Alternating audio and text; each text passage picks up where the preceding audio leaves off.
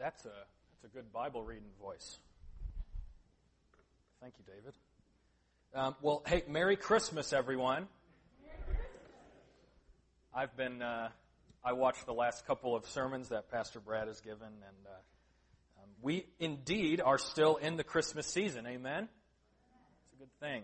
Um, we're we're just happy to be here uh, once again, and we're uh, privileged to be able to to bring the word to you this morning. Hey, if you're gathered here in His name, would you say Amen? Amen. Hey, let's pray. Lord, thank you for the calling that you have on our lives. And today that calling is played out by gathering together.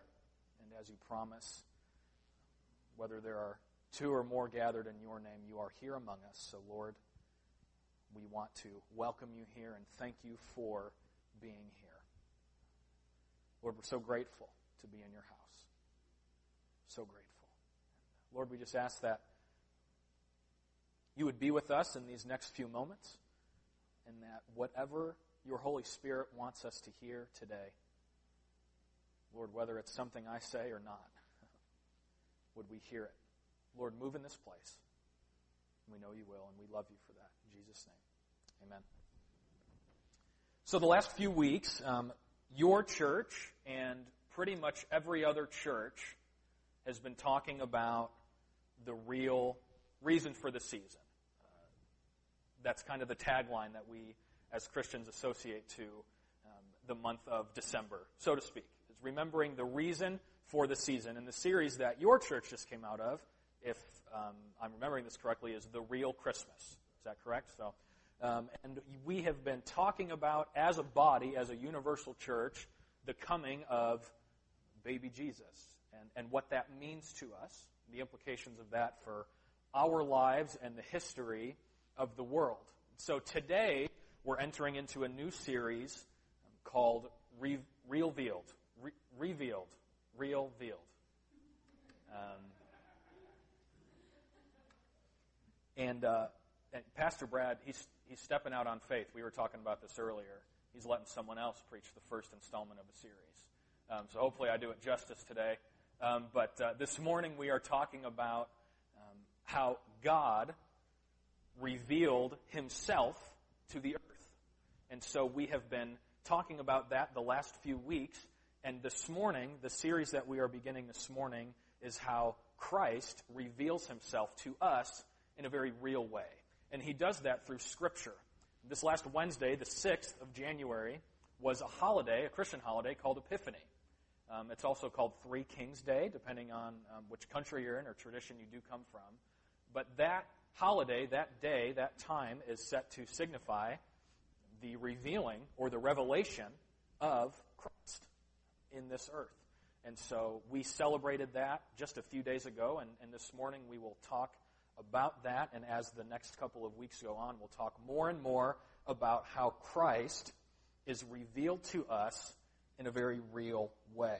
Um, and, and, a few things that we learn um, and that we will learn this morning and continue to learn through the series is that we not only learn about the King, we not only learn about Jesus and the nature of him as king, but we also learn about the nature of the kingdom that is being established and the kingdom that was set into motion um, once Christ came to earth. So, last series, just to kind of put pieces together, um, last series talking about the physical presence of Christ on the earth in our lives. Um, and, and this series we'll be talking about how Christ, once his ministry begins, how he reveals himself to the world. Um, we are, and, and I was reminded of this as I was preparing um, this message, we are drowned in common knowledge sometimes. And what I mean by that is that we get overwhelmed with kind of the Sunday school knowledge of Jesus is kind, he is good, he is compassionate. He is all of these things, but sometimes we don't really focus on the stories that really flesh those things out. Sometimes we don't really focus on the stories and the events of Christ's life that really explain why he is compassionate, why he is loving, and, and how he exemplifies those things. Um, this morning's message is the humble reveal. So this morning we're going to be focusing on the humility of Christ's revelation, his humble revealing to us. So if you would turn with me to Luke chapter 3. We're going to be there in a, in a few other books this morning, talking about the baptism of our Savior. What a beautiful thing. What a beautiful thing. Um, context is huge um, for us. As we study the Word and, and really in all areas of life, um, you know, often we hear, well, well, that was just taken out of context. But we never focus on what the context is. We, we always just end up saying, oh, that's out of context and wrong because it's out of context, so you shouldn't have done that, and we're going to move on but we don't actually sit down and, and realize what the context actually is. So I'm a big context guy. I hope that's okay. Um, this this next couple of uh, parts and throughout the message, um, I might be explaining things that are common knowledge to you through your study, and I'm glad I'm glad those are are engraved as truth in you. Um, but I was learning things about this text as I was preparing for this message. And so I think it's important for us to focus on some of those things, and, and those things will come to light um, as we continue. But we enter into this passage with John the Baptist kind of being the, uh, the main character for the first couple of chapters of Luke, um, obviously, the newborn Christ. Um, but John the Baptist is the person who is administering the gospel. Um, we learn in John uh, chapter 1, verse 23, that John the Baptist was the chosen messenger to uh, present the gospel and to prepare the way for the coming Christ. Um, so, just to put this passage into context for you, John the Baptist himself has yet to meet Jesus. No one has um, met Jesus as Messiah. If, if that were to make any sense, he has yet to be publicly revealed as the Savior. And so, John the Baptist, the person who is preparing the way for him, has even yet to meet him. Um, and during his time, during John the Baptist's time of preaching, he never stops pointing. He never stops preparing the way. He never stops pointing to the coming Christ. Um, and so, let's go to uh, Luke chapter 3, verse 15. And, and we're going to kind of march through this passage. This is what it says. It says, The people were waiting expectantly, and were all wondering in their hearts if John might possibly be the Christ. And so from this passage, we really do learn that the people were kind of getting anxious. Has anyone ever been anxious before? Um, has anyone ever known that something was coming, but you didn't know when it would get there? And so you were anxious about it. And you were maybe trying to find what was coming in other areas. Um, and, and I don't know what that's looked like for you. Maybe it's been a job. Maybe you um, were um, looking for a job, trying to find a job, and you know that God was going to present you with a job. And so you have an interview here and an interview there, and it goes really well. And you know that the job is the end result. You just don't know when it's going to get there. That's kind of the same principle of the people in this area who were um, interacting with John the Baptist. People were waiting for their Messiah. There was expectation, but they were, it's kind of like they were on the edge of their seats. So that's kind of where we are in this passage. People were on the edge of their seats, expectantly waiting. And so there are three points that I would like to present that helps us understand this story. And three points that I, um, things that really spoke to me as I was preparing for this message. And the first one is that John's, uh, John the Baptist, John's humility promotes Christ's power. And we see this first in verse 16, uh, the first half of verse 16. It says, John answered them all, saying, I baptize you with water, but one more powerful than I will come, the thongs of whose sandals I am not worthy to untie. And so, John the Baptist, he uses the word powerful. And, and he could have used so many other words to describe the person who was to come. Uh, we talked about just a minute ago, John the Baptist was the person who was preparing the way for the Lord. And he could have used so many other terms to describe who this Messiah would be. He could have said, he is uh, better, more better looking than I. He is, he's way better teacher, way better speaker. He's a, he's a way better person. He's way more interesting than I. He could have used so many words. He could have used so many kind of glorious terms that would really talk him up. But he uses a word that's actually quite serious. And it's actually quite meaningful, and he uses the word powerful. Now, we don't really know how powerful people thought John the Baptist was. Um, he was doing this thing called baptizing. He was doing this thing that he was telling people that everyone needed to do. But we never really learn um, of any necessarily any miracles that he was a part of, that, that he witnessed or that he performed. Um, we never really learn kind of in the way that we think of things in terms of power.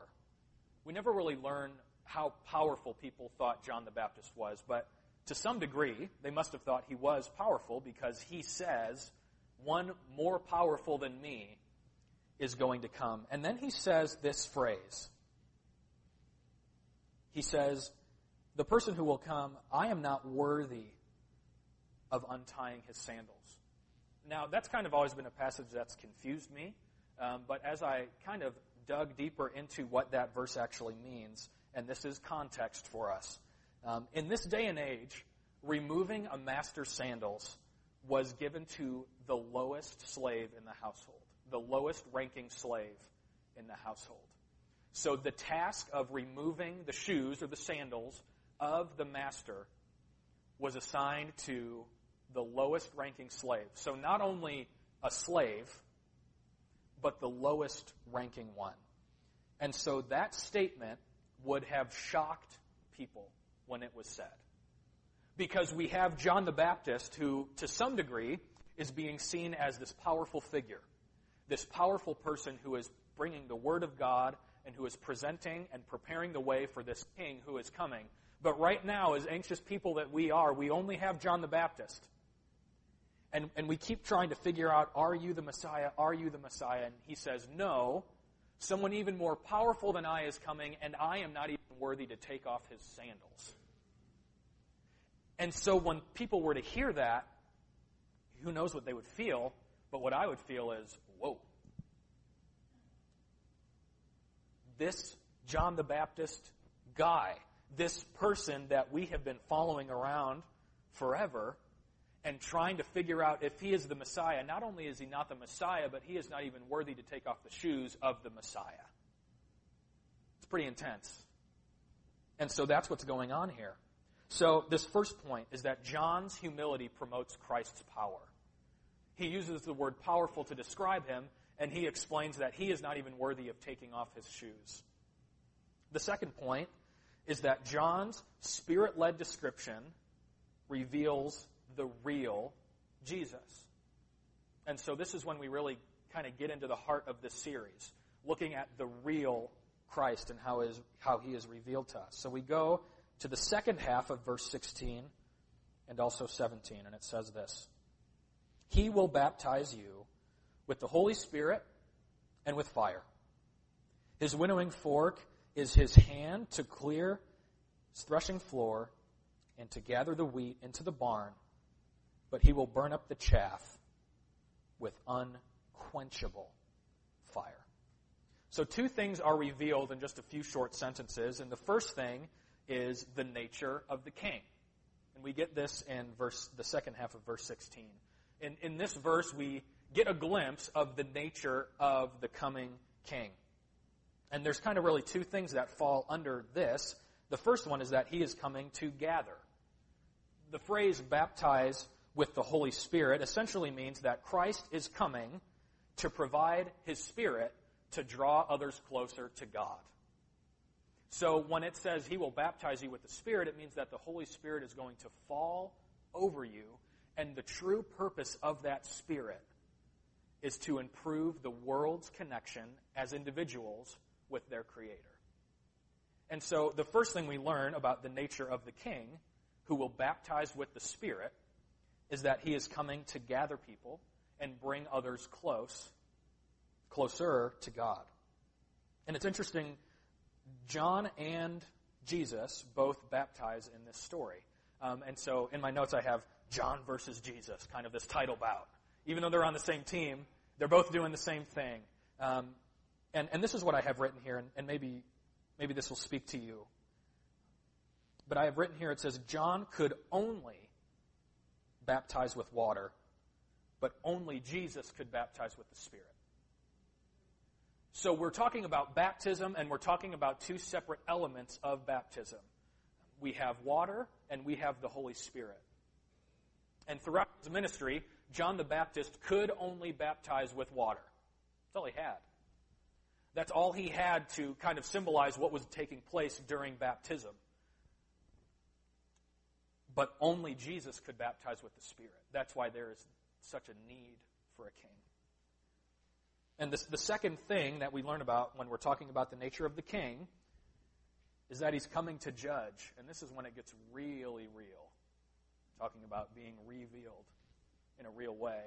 He's coming to judge. When we read the phrase baptized with fire, the fire symbolizes purging and judgment. So he is coming to gather people, but he is also coming to judge.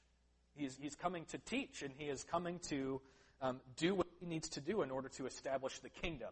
And that's the second thing that we learn in this passage. Um, we learn about the nature of the kingdom. we find this in verse 17. It says, His winnowing fork, um, as his hand, will gather wheat and separate chaff. And, and if you um, were to read three parables about the kingdom of God and what it is like, Jesus says the kingdom of heaven is like. Um, if you were to read three of them, one or two of them, or maybe all three of them, would talk about how there will be a separation and how there will be people of God and people who aren't of God. And, and there is a separation there. And when we are talking about the kingdom of God, that is a very real thing. And we learn that through the life of Christ.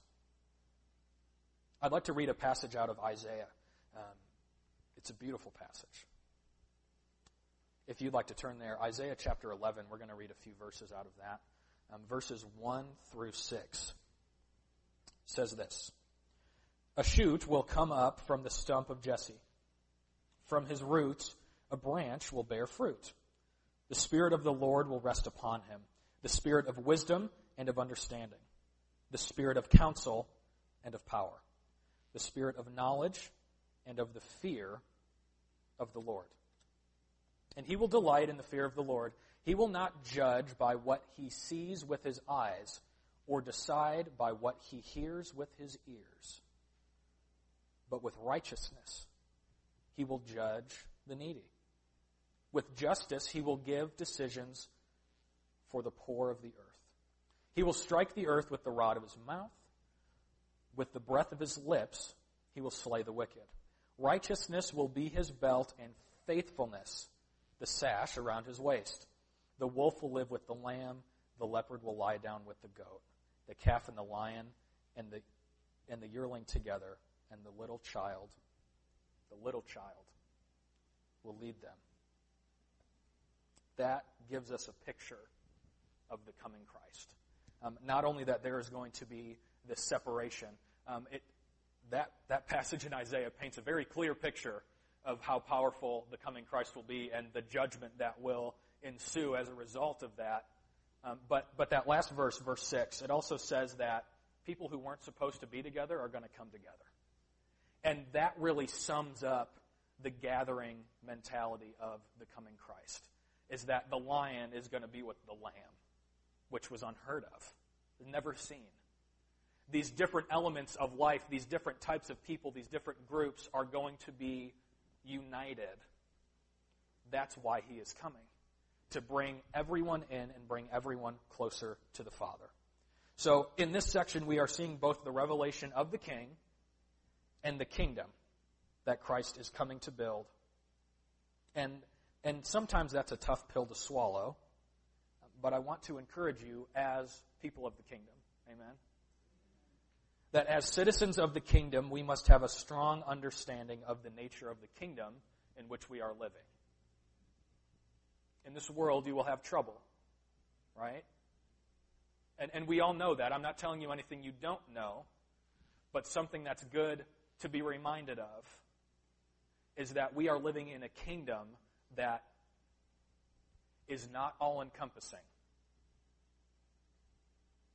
It's not maybe the utopia scene that is portrayed in some books or films or short stories. There is someone who is coming to gather, and he wants to gather as many people as he can.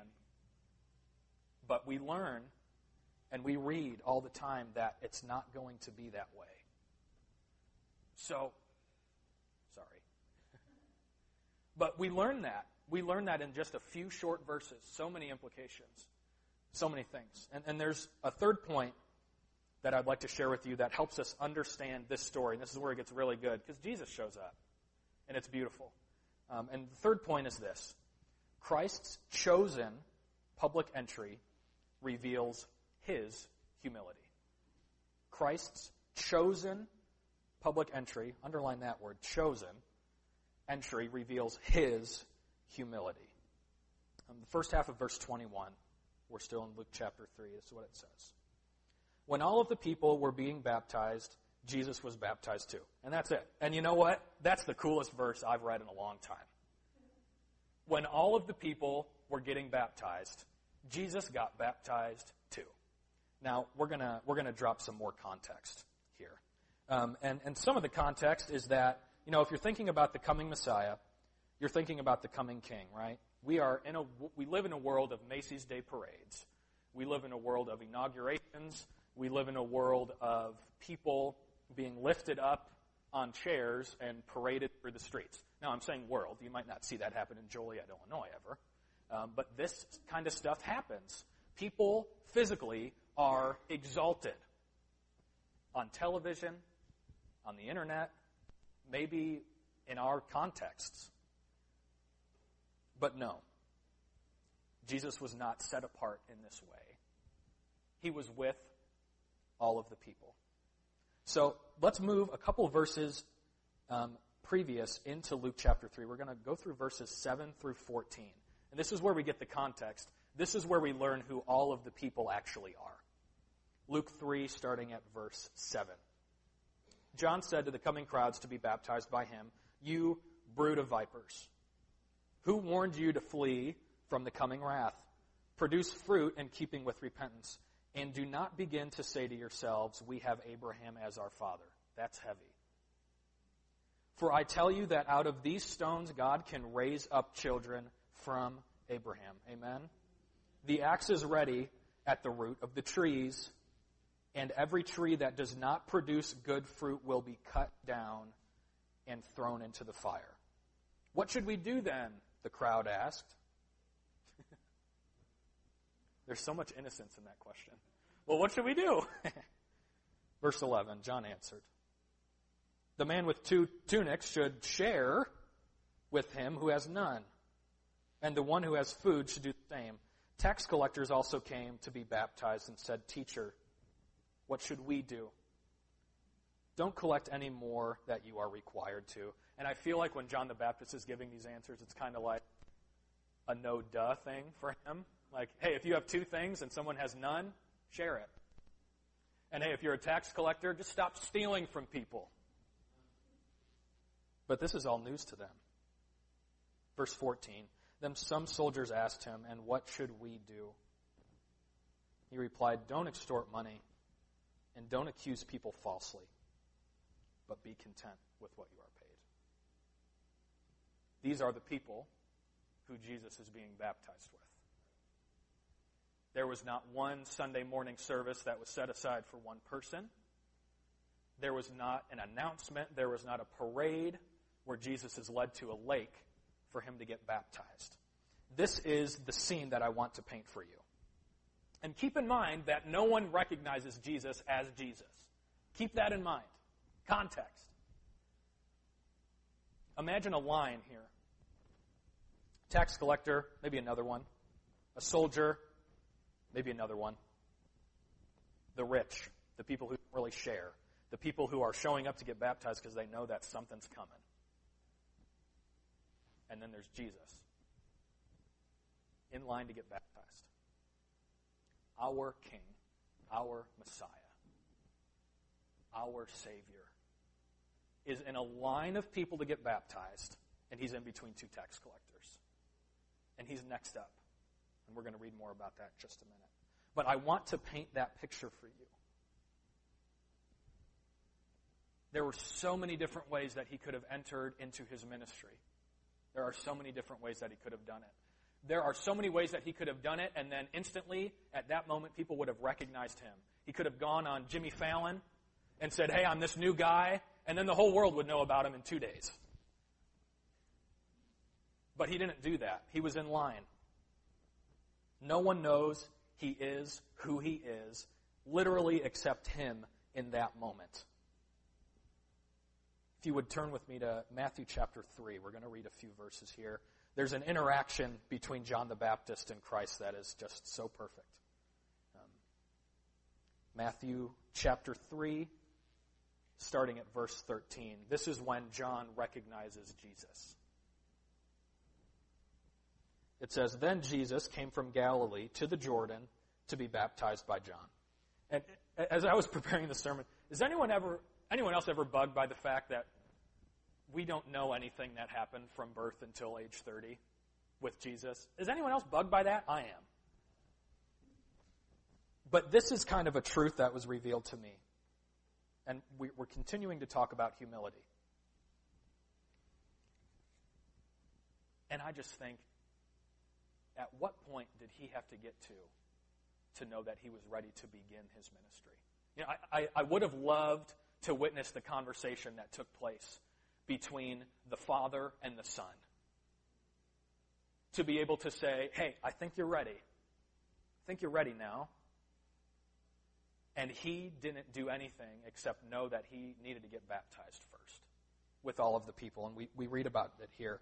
Verse 14, it says, But John tried to, to deter him, saying, I need to be baptized by you, and you come to me? This is, this is the best. Verse 15. Jesus replied, Let it be so now. It is proper for us to do this to fulfill all righteousness. Then John consented. It is proper for us. That is another inclusive word, us. Jesus is with all of the people, and it is proper for us, meaning all of us, to do this to fulfill righteousness. And when you talk about the Son of God needing his righteousness to be fulfilled, it doesn't even make any sense. He's the Son of God. He is God on earth. It doesn't get more righteous than that. But in order for that righteousness, as we hear from the mouth of Christ, to be fulfilled, we all must do this thing, this, this, this thing. And it's so cool. And, and the humility continues to pour out, and the humility is unescapable. So we're moving on in the story. Jesus is now baptized. We can assume that. And now two people know who Jesus is. In, in, in the moment of, you know, forgive me, dunking, in, in the moment of the down and the up, Jesus and John the Baptist know who Jesus is. Jesus is recognized as Messiah by one man, the person who is preparing the way. It would only make sense for him to see him first. It would only make sense. And now a very familiar passage and story to us all is given. A very famous quote, a very famous phrase that is said by our God. And we find that in verse 22. And the Holy Spirit descended on, descended on him boldly, like the form of a dove. And a voice came from heaven, probably similar to David's, who read the uh, scripture earlier. You are my son, whom I love. With you I am well pleased. That phrase is referenced in Matthew, Mark, and Luke, and in the book of John, that scene, that scene is referenced as well. So there was no mistaking that this event, this calling down from the heaven, actually took place. There was no mistaking it. There was no denying it. And I would like to present, maybe, an overlooked element to this passage is that Jesus has still not said yet that he is the Messiah. Christ is publicly revealed not by his mouth, he is not introduced by John's mouth, but he is introduced by the mouth of God. And, and maybe this is why he did that. And, and, and this is what I was thinking about the other day. Maybe this is why he did that, is because there was false prophet after false prophet after false prophet who said, I am the Messiah. But what were they? False. These people came and they went claiming that they were the Messiah, and they claimed it by their own mouths. And so, in essence, it's, it's, it's, it is as if God is saying this Hey, everyone, I know my son is too humble to let you all know, so I will. This is God. This man is my son. I have sent him to you, and I am pleased with him. God knows that his son is not going to make a big deal out of this. So, what does the sea parting, earth separating, plague sending, earth creating God do? He calls down from heaven something that never happened when any other person who said they were the Messiah happened. That never happened with anyone else. Jesus gets baptized, his righteousness is fulfilled. And the all powerful God tells everyone who his son is. Now, everyone, meaning who was there at the time. But when we're talking about the revealing of Christ, it begins not with Christ. Isn't that beautiful? You know, we're talking about humility this morning. We're talking about the humility of not only John the Baptist, but the humility of the Son. And it was not anyone else besides God Almighty who told the world who Jesus was. The humility is, is, it, is, it is inescapable. And it is so amazing. Um, and, and up until this point of the story, we learn the nature of the Son, we learn the nature of the kingdom, and we also learn maybe the first character trait of Christ is that he is a humble God. So that's where we are. Um, are there any history teachers here? Former history teachers here? No? Okay. Um, I, I, have this little phrase here written here. Um, oftentimes I, I, think to myself, um, the thing that turns a history lesson into a sermon is, is points of application. Amen? We can, we can have all the knowledge we could ever need, but if we don't do anything with it, then it's just a history lesson. But I know you didn't come here for a history lesson. You didn't wake up when it was five degrees and say, I'd like to hear a history lesson today. That's why you came here. So I would like to present um, three points of application, and we really get these from the three points of how we were kind of dissecting the story. And this is the first one. If an act of humility does not point to Christ, then it is not a true act of humility. John the Baptist's humility was fully realized because his explanation that he was not the Christ was never without recognition of who the Christ was and who the Christ would be. Our acts of humility must never be without a recognition of the nature, power, and majesty of Christ. Amen? There's nothing that I have ever done, I, Seth, have ever done good that was without the help of God, the one who created me, and the Spirit that lives within me. I can try and be as humble as I can, and I, maybe you'll find the irony in this. I can stand up on a pulpit and say, I am the most humble person there is. Anything good that I have done, and may this be true for you, anything good that we have done has come because of the Father. And so, an act of humility that does not point to Christ is not a true act of humility. And, brothers and sisters, this is a perfect opportunity to be able to talk about Jesus to someone else. You could be in, in a grocery store one day and someone compliments something that you did, not your shirt. We're not supposed to worry about what we wear, but, but we're supposed to worry about how we behave in public. And maybe someone compliments you, or maybe you're talking and you're sharing a story with someone, and um, something that you were able to do in your past is like, wow, that is awesome. That's so cool. You're so cool. You're so cool. And you're going to be able to say, what? It's not because of me. Let me tell you. Let me tell you about the reason that I'm like this. Let me tell you about the reason that I was able to do this. It's because of my Father. It's a perfect opportunity to be able to share your faith. Is that because we're all humble? We're all humble people, right? I know we are. You don't have to answer that. We're all very humble people. We are holy people. But in that humility, if we are not constantly pointing to Christ, just like John the Baptist, then we're not actually being humble because we're still leaving room for ourselves to be the reason that we are able to do something good. We're still leaving room there. But we can't do that. We need to take after John the Baptist and always point to Christ. 1 Peter 5 6 says this Humble yourselves, therefore, under the mighty hand of God, so that, so that at the proper time he may exalt you. And the last half of that verse is amazing. At a proper time, God's going to exalt me. Well, hot dog. I can't wait till that happens. But what do we need to do first? Humble yourselves under the mighty hand of God. And, and this is the second point of application. Do not allow yourself to live with an unclear understanding of who God is and why Christ came. And, and I, I'm going to camp out here for a few minutes, if you don't mind.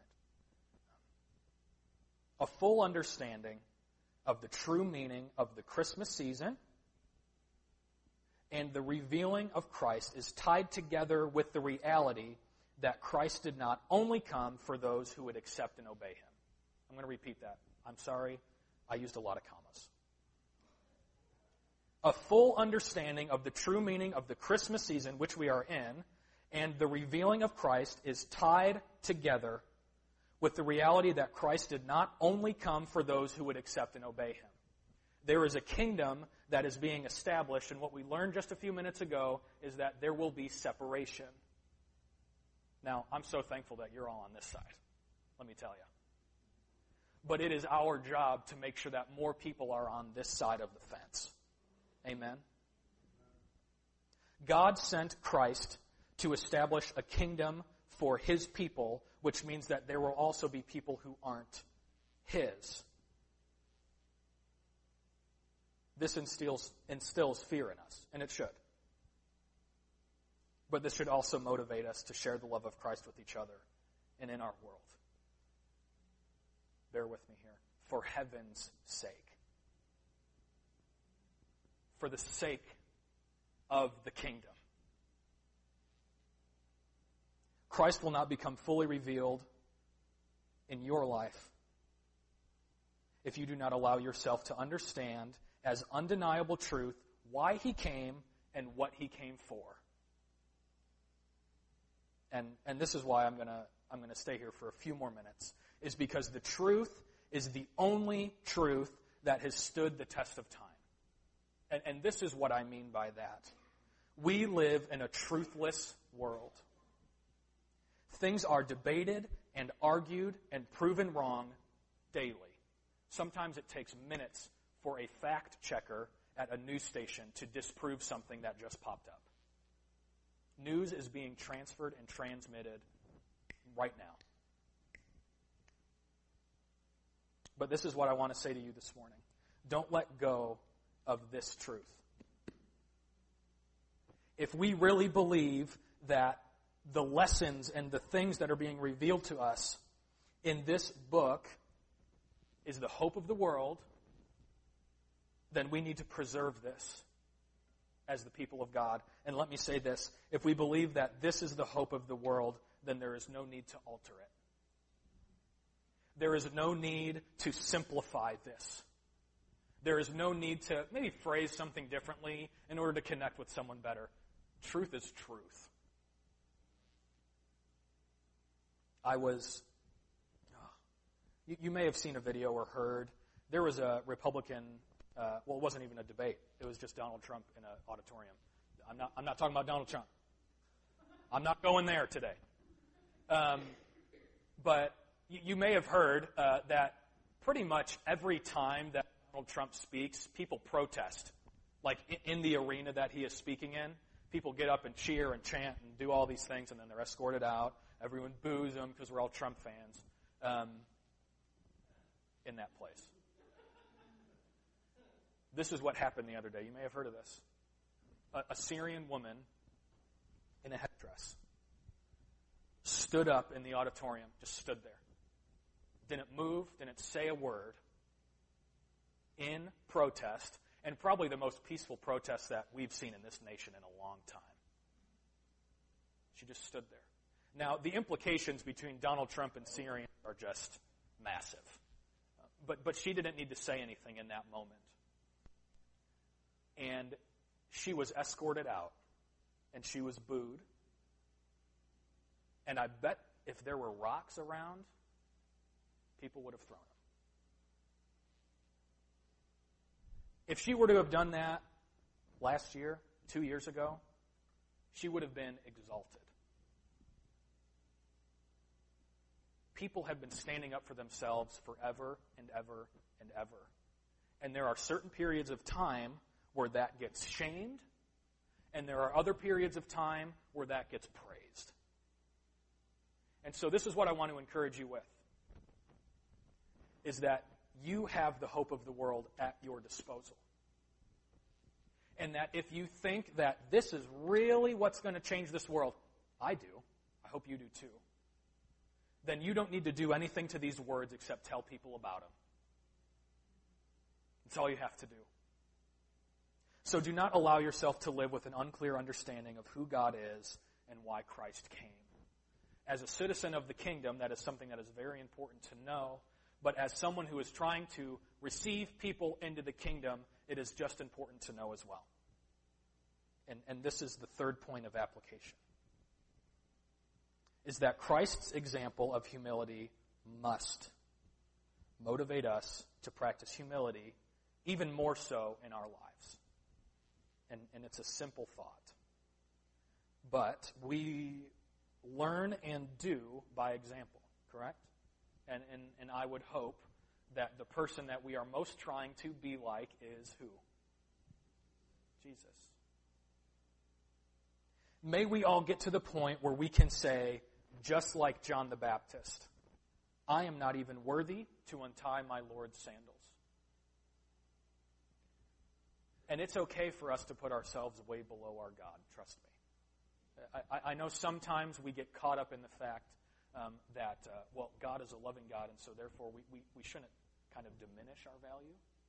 We, we shouldn't speak down about ourselves. We should be confident I'm a child of God, I'm chosen. But let me tell you what he wants from us is to get to the point where we can say truthfully, I am not even worthy to untie his shoes. And, and as you think about that phrase and as you read that passage from now on, know that the untying of sandals, this is context, and that's why it's so important. The untying of sandals was given to the lowest ranking servant in the household. And brothers and sisters, we are not even worthy to fill that role.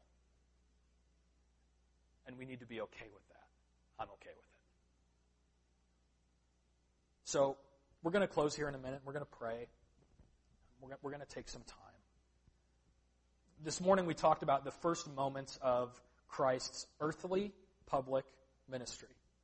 The moment in time where he was revealed as the Messiah by his Father in the final days of his public ministry, so we're going to fast forward, Jesus is hung on a cross. And in that moment, he took our place as punishment for our sins and the sins of the world. Three days later, Jesus rose from the dead. And in that glorious moment, the stains of our sins are washed white as snow, once and for all. Jesus was revealed to us to make known the kingdom of God on earth as it is in heaven, and to make possible for us today the opportunity to receive entry into that kingdom. I don't know what really stuck with you this morning. I don't know what you heard. But I really, really believe that it was what you needed to hear. I'm not going to try and tell you what that could be or could not be. I'm going to trust two things that the Holy Spirit is moving, and I'm going to trust in each and every one of you that you will respond to his leading. Amen? Let's pray together.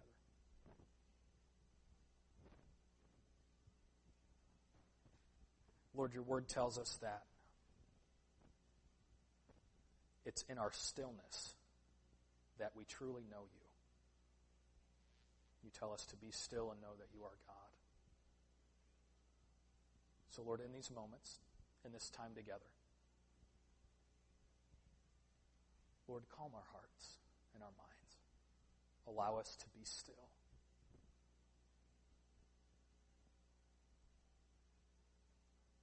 Lord, I am personally blown away by the humility of your Son. I am absolutely blown away by his entry into this world, not only as a baby, but as one who would go into a mission of gathering people closer to you. So, Lord, as servant of the King and servants of the kingdom, we want to say thank you for sending your Son to us and making available the opportunity to live and thrive in your kingdom. Lord, you've forgiven us of so many things, things that we both know.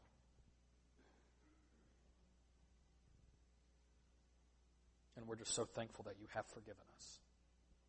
So, Lord, as we go from this place today, Lord, would this story, would just the few sentences that we read today change the rest of our lives? Would we show humility in maybe a way that we never have before? Would our acts of humility be drenched in the acknowledgement of you? Would we not go for a minute without pointing to you, just like John the Baptist?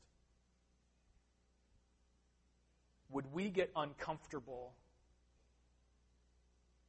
if a conversation that we are having with someone is not about you, or if you are not brought up, or if you are not even mentioned? Would we get uncomfortable by that? Lord, get us to that place. Lord, we thank you that you revealed yourself through your Son to us.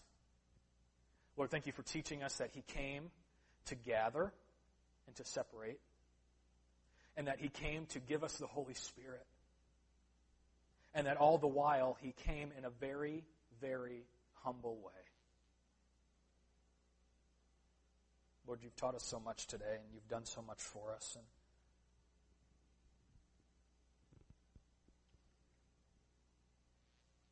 Lord, we just pray that your Holy Spirit would go with us, continue to dwell in us,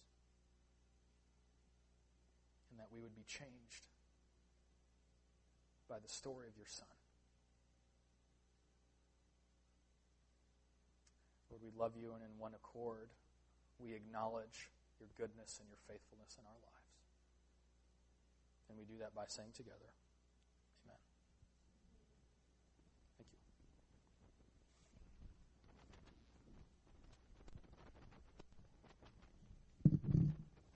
Well, would you give Seth and his wonderful wife Ty a hand this morning? Thank you for sharing God's word with us this morning, Seth. Uh, as you exit today, would you just take time to, to love on Seth and Ty and let them know how much you care?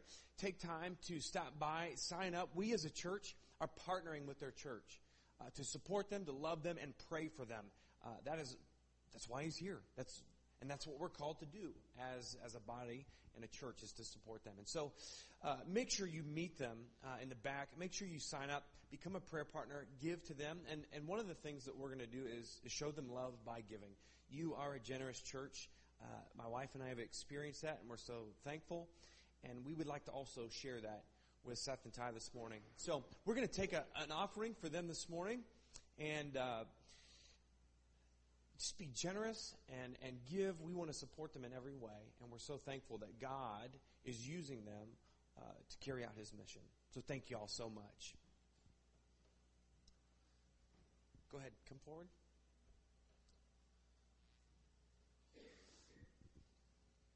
I pray for this offering.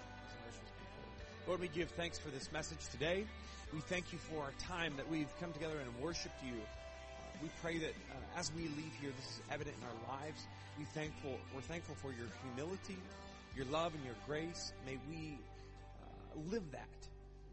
May we live the core of who you are to those around us. Uh, will you bless this offering? May it, may it nourish and enhance and, uh, and, and help Seth and Ty as they continue your mission. We love you and we pray.